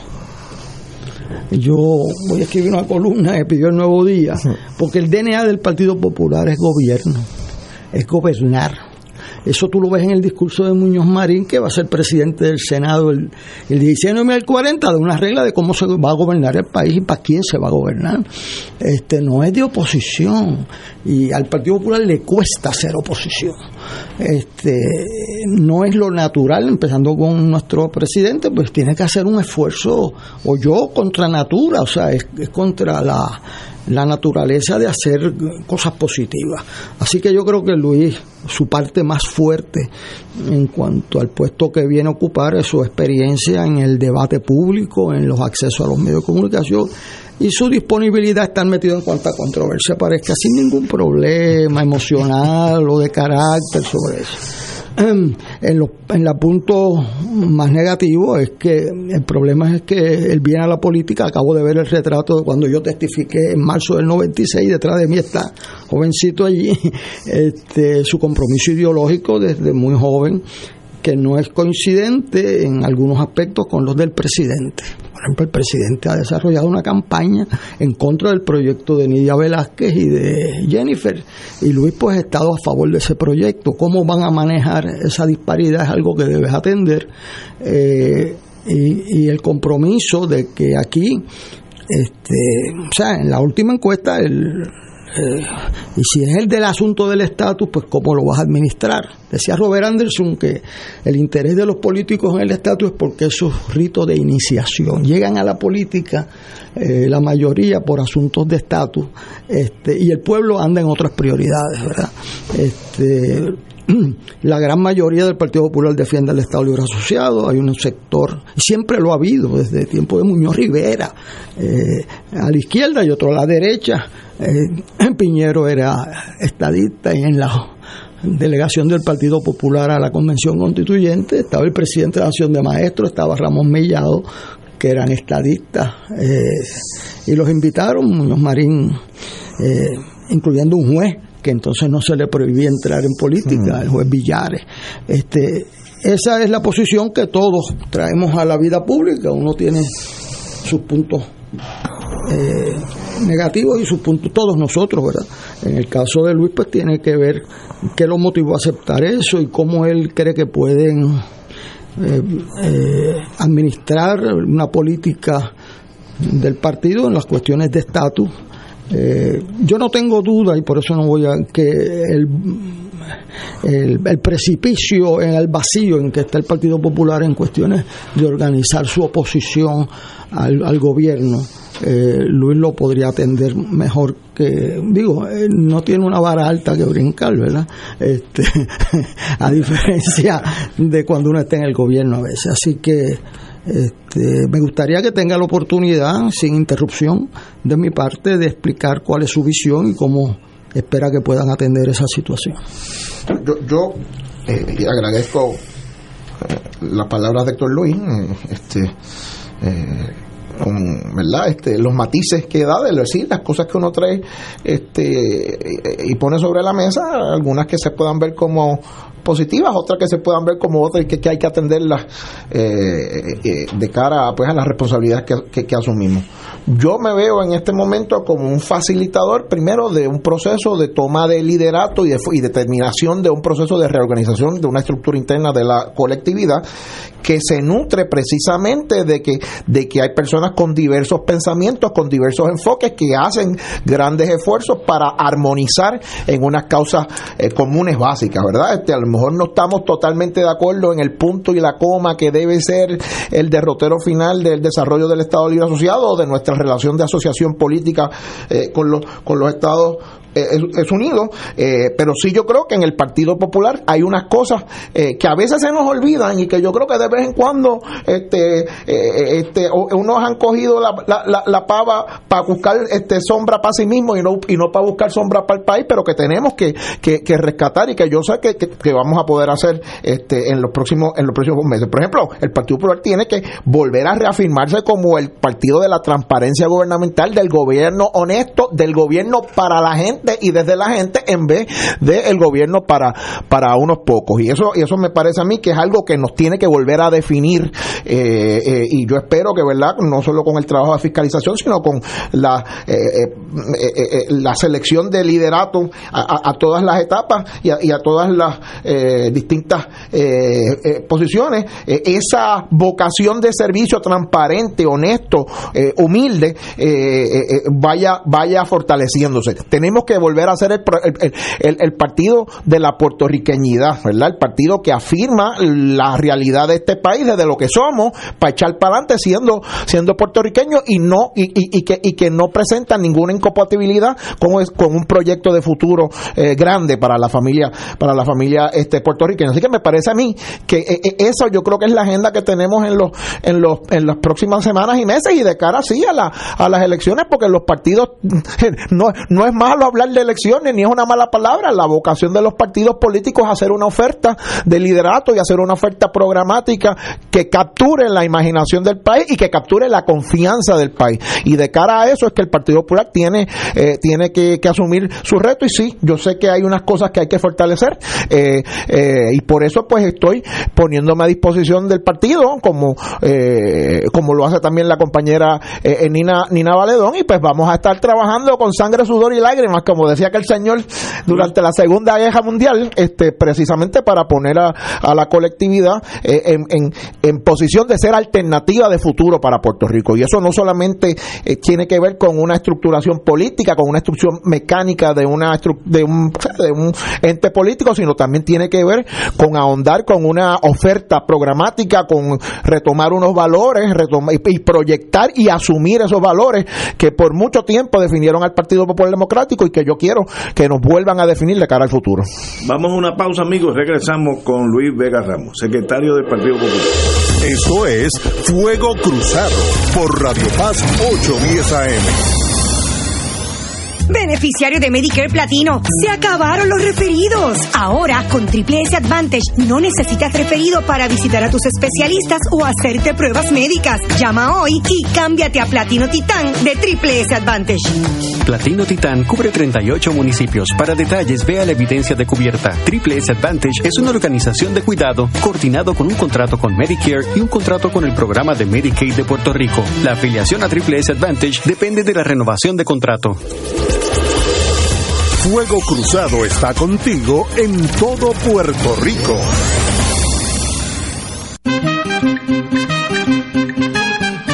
¿Sabías que existen cooperativas de trabajo, agrícola, vivienda, transporte, supermercados, farmacias, comunales, juveniles, entre otras?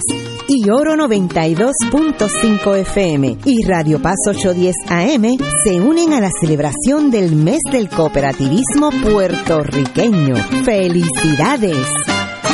Radio Paz te ofrece el mejor motivo para levantarte temprano y disfrutar el comienzo de un nuevo día de lunes a viernes con Enrique Liboy y Radio Paz en la mañana. La dosis perfecta de noticias, deportes y éxitos musicales de todos los tiempos, humor y curiosidades, calendario de actividades y tus peticiones musicales por el 787-300-4982.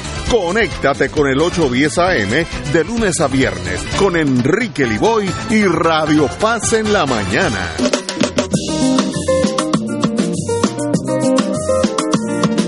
Los días transcurren y tú siempre conmigo. Si llueve, si truena o si sale el sol, tú siempre me das tu buena energía. Eres música, risa, la voz que pone a pensar. Así es la radio de mi país, siempre a todas con mi gente, que por siempre nos dice contigo al cien. Si quieres celebrar, si en la casa quieres estar, si quieres reír, o que te canten la verdad, contigo, contigo, yo estoy contigo al cien. Contigo, contigo, yo estoy contigo al cien. Contigo, contigo, yo estoy contigo al cien. Los 100 años de la radio. Yo estoy contigo al cien. Y no hay más nada. Yo estoy contigo al cien. Que tú lo sepas. Donde quiera. Y ahora continúa Fuego Cruzado.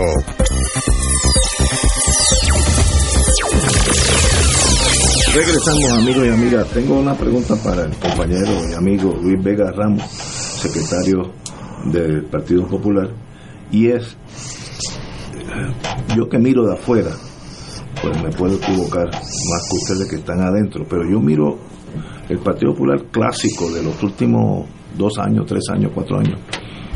Es un partido conservador, de derecha, tímido, no es agresivo en nada. Y me sorprendió mucho que te nombraran a ti, porque tú no tienes esas tres cualidades o defectos. Primero, tú nunca has sido de derecha, al contrario, tú eres de la rama izquierda del Partido Popular, soberanista, etcétera, etcétera. Toda una vida, por lo menos yo, yo te concibo así.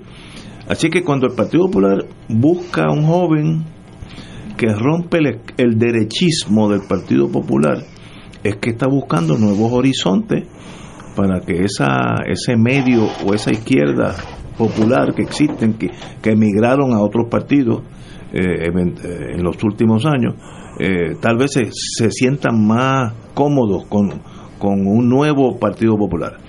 Ahora, vas a tener, es mi especulación, esa derecha va a resentir, te va a ser más difícil mandar ese mensaje de que bienvenido el centro y la izquierda del Partido Popular al nuevo Partido Popular, porque el ser humano no quiere cambios y, aunque esa estructura está debilitada al extremo, eh, los que están arriba no, no quieren que alguien jamaquee el palo porque se puede caer un mango al piso.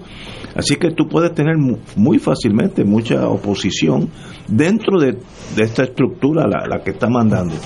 Yo conozco, todos conocemos varios populares, gente muy seria, pensadores, etcétera, que son de derecha en el Partido Nuevo. A veces yo digo, espérate, estos tipos están a la misma derecha del Partido Nuevo y eso es zumbarle mucho a uno. Ese eso es lo, donde tú vas a estar en, los, en ese cuadrilátero. Eh, ¿Cómo tú te sientes? Bueno, yo, yo pienso que mi, mi gran eh, eh, obligación en este momento es facilitar eh, la convivencia productiva entre los distintos sectores del partido para forjar un proyecto común que nos identifique como distinto al gobierno que tenemos ahora y que nos proyecte como la capacidad de generar una, una mayoría. Y en ese sentido, pues todos tenemos que estar disponibles para dialogar con el otro y con la otra y para llegar a unos, a, unos este, eh, consensos, no solo sobre el tema del estatus. Yo sé que estamos, que, que, que, que, a lo mejor el planteamiento más de derechas y de izquierda se, se, se, torna o, o, gira alrededor de eh, el, tema del estatus político, el cual eh, se maneja, como lo hemos estado manejando en el Partido Popular, buscando generar unos, unos grandes consensos y buscando proponer unos mecanismos procesales que sean inclusivos en vez de excluyentes, que es la gran diferencia que estamos viendo en toda la estrategia de los gobiernos del PNP, que, ellos escriben la papeleta, ponen las opciones que le dan la gana a ellos nada más, excluyen las que les, las que les eh, da por excluir y entonces quieren eh, este, eh, correr con cinco carreras de ventaja, el bate, la bola, el guante y, y, el árbitro también para... Y entonces pues, nosotros tenemos que proponer una alternativa alternativa distinta a eso, que es que cada uno tenga la posibilidad de presentar su fórmula ante el país, ante los Estados Unidos, y que, la, y que las responsabilidades y que las opciones de futuro de cada una de esas alternativas caigan donde tienen, donde tienen que caer, pero no, no a base de la trampa. Eso es en el tema del estatus. En otros temas, yo ahí sí creo eh, que los contrastes en lo, en, en, en, lo socioeconómico, en lo, el, contrastes con eh, cuál es la obligación del gobierno eh, con los más este, desvalidos, por ejemplo, para mí es una tragedia, y Luis lo estaba mencionando, que este gobierno esté gastando el esfuerzo, el dinero y el tiempo en mantener seis personas pagas para cabildear por algo que no tiene nada que ver y, que en ese mismo Congreso donde se pierde el tiempo y ese dinero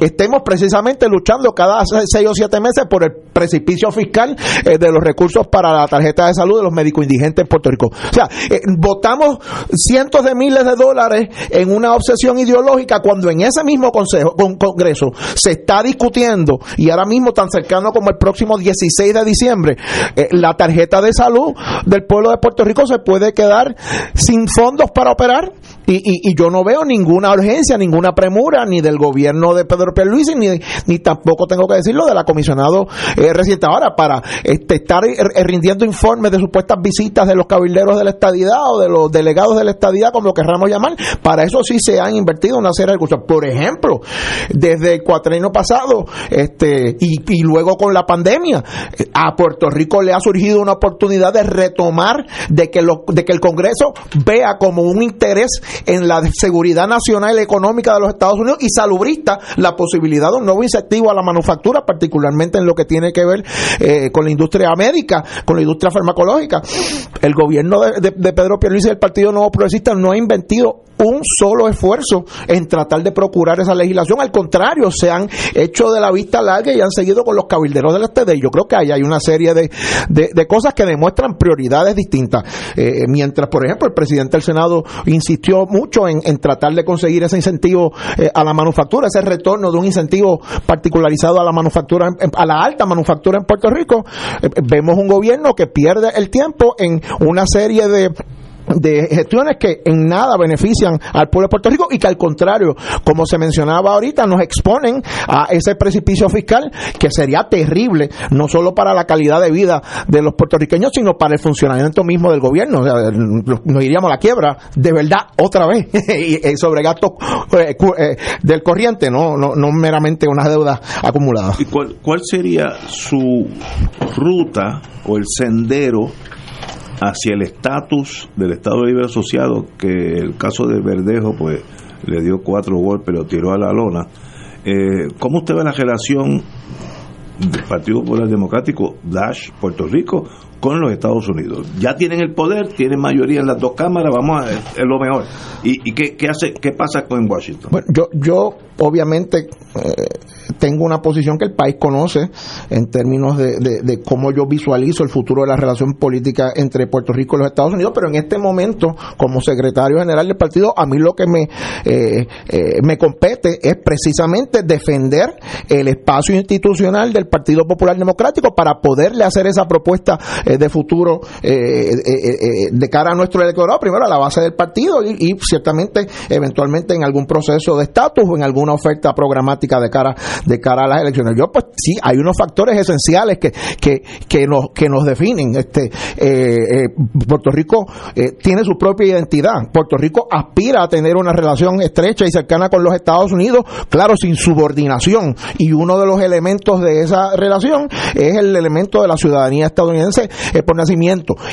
El detalle de cómo establecer esa relación, pues mira, yo tengo mi visión, he comentado, he escrito un poquito eh, sobre eso, pero me parece a mí que más importante ahora que entrar en un detalle absoluto y específico, eh, eh, el Partido Popular como institución tiene la obligación de ser el defensor de la inclusión de las alternativas, de que no se puede vivir excluyendo a unos sectores y que no tengan el derecho de tocar la puerta del Departamento de Justicia de los Estados Unidos con la posibilidad de negociar X o Y forma, que no tengan la posibilidad de sentarse con las comisiones congresionales que tienen eh, y senatoriales que tienen injerencia sobre el tema del estatus político. Y me parece a mí que eh, el rol que nos toca a nosotros ahora es ser este adalid defensor de la inclusión de todas las alternativas legítimas y que entonces, eh, ya sea por los procesos de negociación con los Estados Unidos y eventualmente por los procesos de selección en Puerto Rico, seamos los puertorriqueños los que decidamos cuáles de esas fórmulas disponibles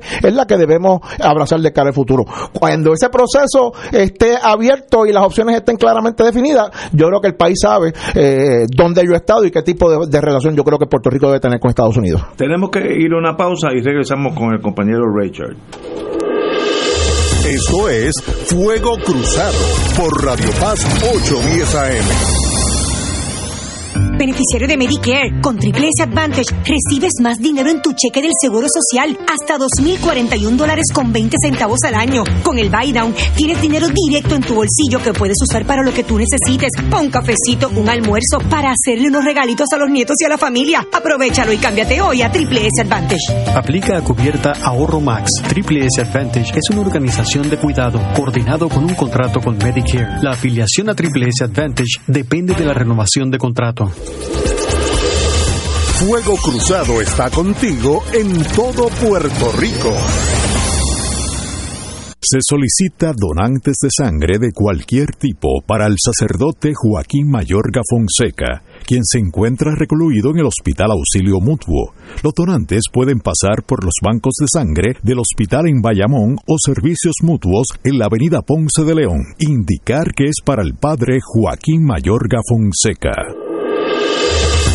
Fuego Cruzado, el programa de más credibilidad en la radio puertorriqueña, es ahora la tribuna abierta de análisis noticioso, con diversas perspectivas que exploran el trasfondo de lo que acontece a diario y cómo nos afecta. Escucha Ignacio Rivera y sus panelistas invitados de lunes a viernes en Fuego Cruzado en transmisión diferida a las 10 de la noche por Oro 92.5 FM. Todos los jueves Radio Paz y la Administración del Seguro Social te ofrecen un espacio informativo para orientar y aclarar todas tus dudas sobre los derechos, requisitos y obligaciones para poder disfrutar de sus beneficios. Plantea tus preguntas por el 787-349-82 y conoce antes que nadie los detalles concernientes a cambios y nuevas regulaciones escuchando todo sobre Seguro Social con Víctor Rodríguez los jueves a las 11 de la mañana por Radio Paz 810 AM. Y ahora continúa Fuego Cruzado.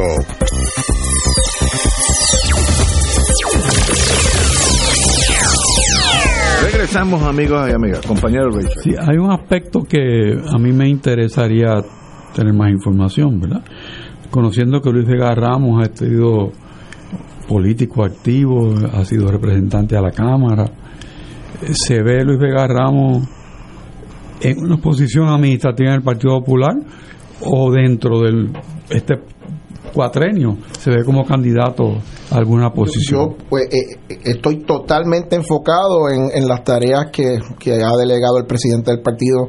En mí, mi, mi, mi, única función en este momento es precisamente la de asumir la de la Secretaría General, de ser ratificado el próximo viernes por la, por la Junta de Gobierno y asegurarnos de que ponemos al Partido Popular en posición de éxito de cara eh, al, al 2024. Yo no he pasado ninguna revista sobre eh, ninguna otra consideración que no sea el poner al Partido Popular en posición de ser alternativa de gobernanza para el pueblo de Puerto Rico en el en el este en el próximo ciclo electoral y sí le puedo dar a todo popular este, la garantía que yo no habré de utilizar este, eh, los espacios, las facultades, los accesos de la Secretaría General eh, para otra consideración que no sea adelantar la causa del Partido Popular Democrático y ponerlo en una posición de, éxito de cara al 2024. Esa es la tarea que se me ha encomendado y esa es la que yo me yo accedí a hacer para el, para el presidente del partido y para la nueva Junta de Gobierno que a la cual estaremos ayudando a seleccionar en los próximos meses.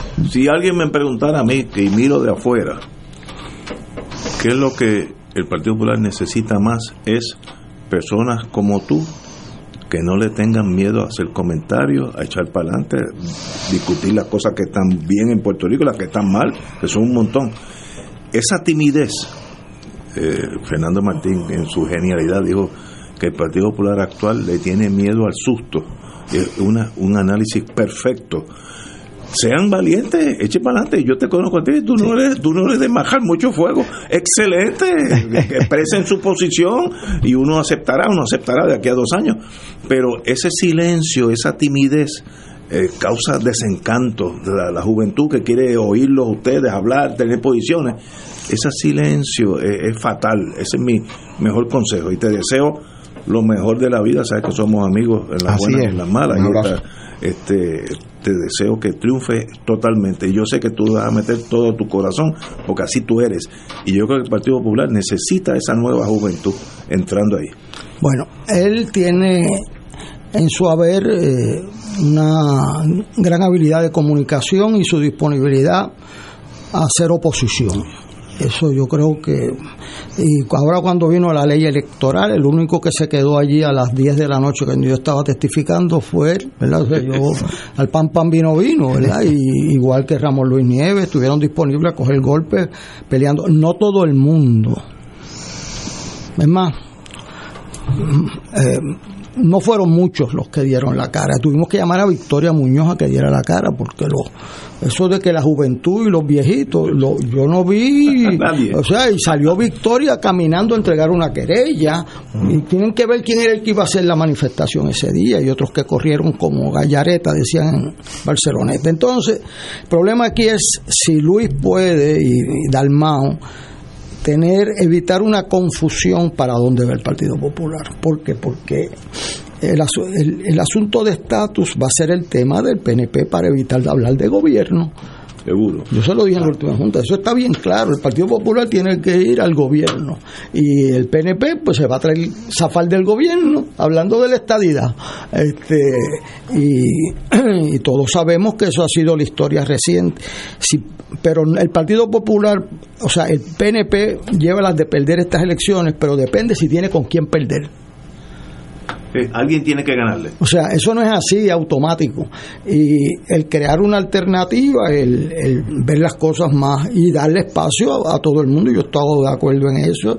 Y he evitado represalias de las mayorías contra las minorías, pero las minorías en el partido tienen que saber cuándo son mayoría y cuándo son minoría este, y evitar la confusión de los mensajes. Ese es un problema que tiene el nombramiento de Luis, él lo sabe, eh, porque el presidente tiene una visión eh, histórica y, él pues como es normal tiene su opinión, pues tiene otra. Entonces pues tienen que ver cómo el Partido Popular no pierde su energía en definir un mensaje que sea confuso para el país. Eso yo creo que es un reto mayor, no es menor, eh, por las cosas como pasan en los medios de comunicación. Ahora, dirigir la política en Puerto Rico hacia evaluar este gobierno con una alternativa viable es un reto mayor, pero es el reto de ganar las elecciones. El, el ponerse a discutir este cosas que no van a tener vigencia ninguna, pero también pues hay que tener mucho respeto. Aquí hay, ¿verdad?, diferencias, pero aquí el, el, el secretario del partido no toma decisiones, sino las expone a la Junta de Gobierno. O sea, y eso pues, y el presidente es el que las toma. Y el presidente eh, normalmente se tiene mucha deferencia con él en su equipo de trabajo.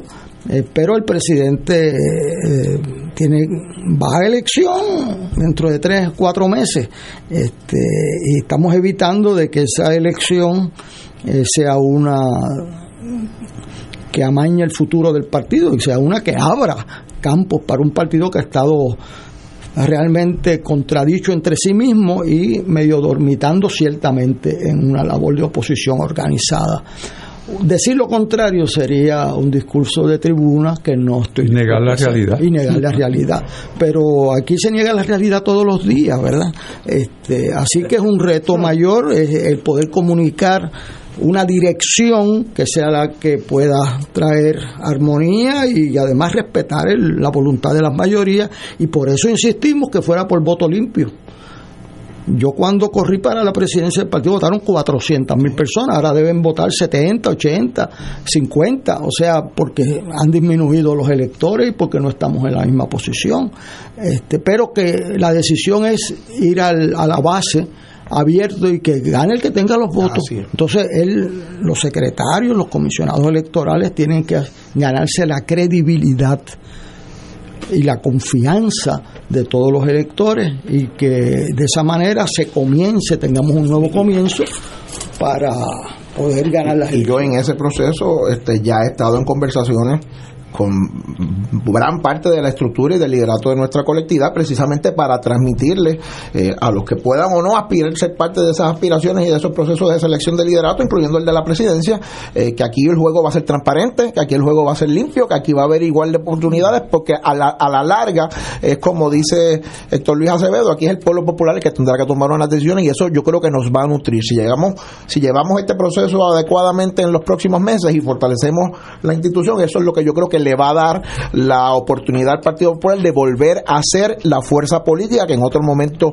eh, ha sido. el Partido Popular eh, era el partido de los 47, 48, 49% y la, la eh, tranquilidad de Luis Vega no puede ser que, claro, el Partido Popular ha bajado el 31 y el PNP está en el 32. Yo la miseria ajena no puede ser la clave de mi, de mi tranquilidad, de mi satisfacción. Yo tengo que aportar al proceso de que la estructura política que se llama Partido Popular Democrático vuelva a ser esa fuerza política eh, eh, que representa los mejores intereses del país y que, y que carga, eh, trae así grandes mayorías para hacerse justicia social. Yo, yo he visto en Puerto Rico que la juventud, los que tienen 10 ah, te tienes que ir. Sí, te, es que tengo también otra, sí, ¿Cómo se llama? Vas a estar en... Voy a estar ahora en el pelota dura. Pelota dura. Pelota dura, pues excelente. este, no, meta caña. sí, sí, sí. evita el shock. Un privilegio, hermano, que, y te deseo de nuevamente lo mejor de la vida.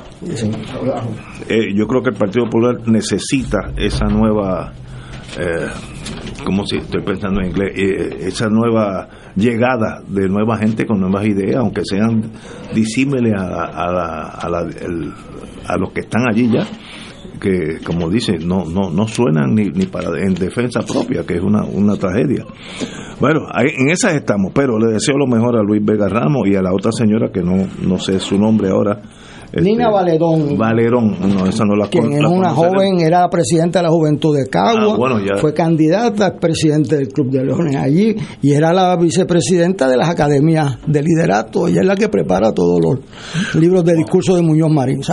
Pues señores, tenemos que irnos. Ha sido un privilegio estar con ustedes en el día de hoy. Así que nos veremos mañana jueves a las 18 horas.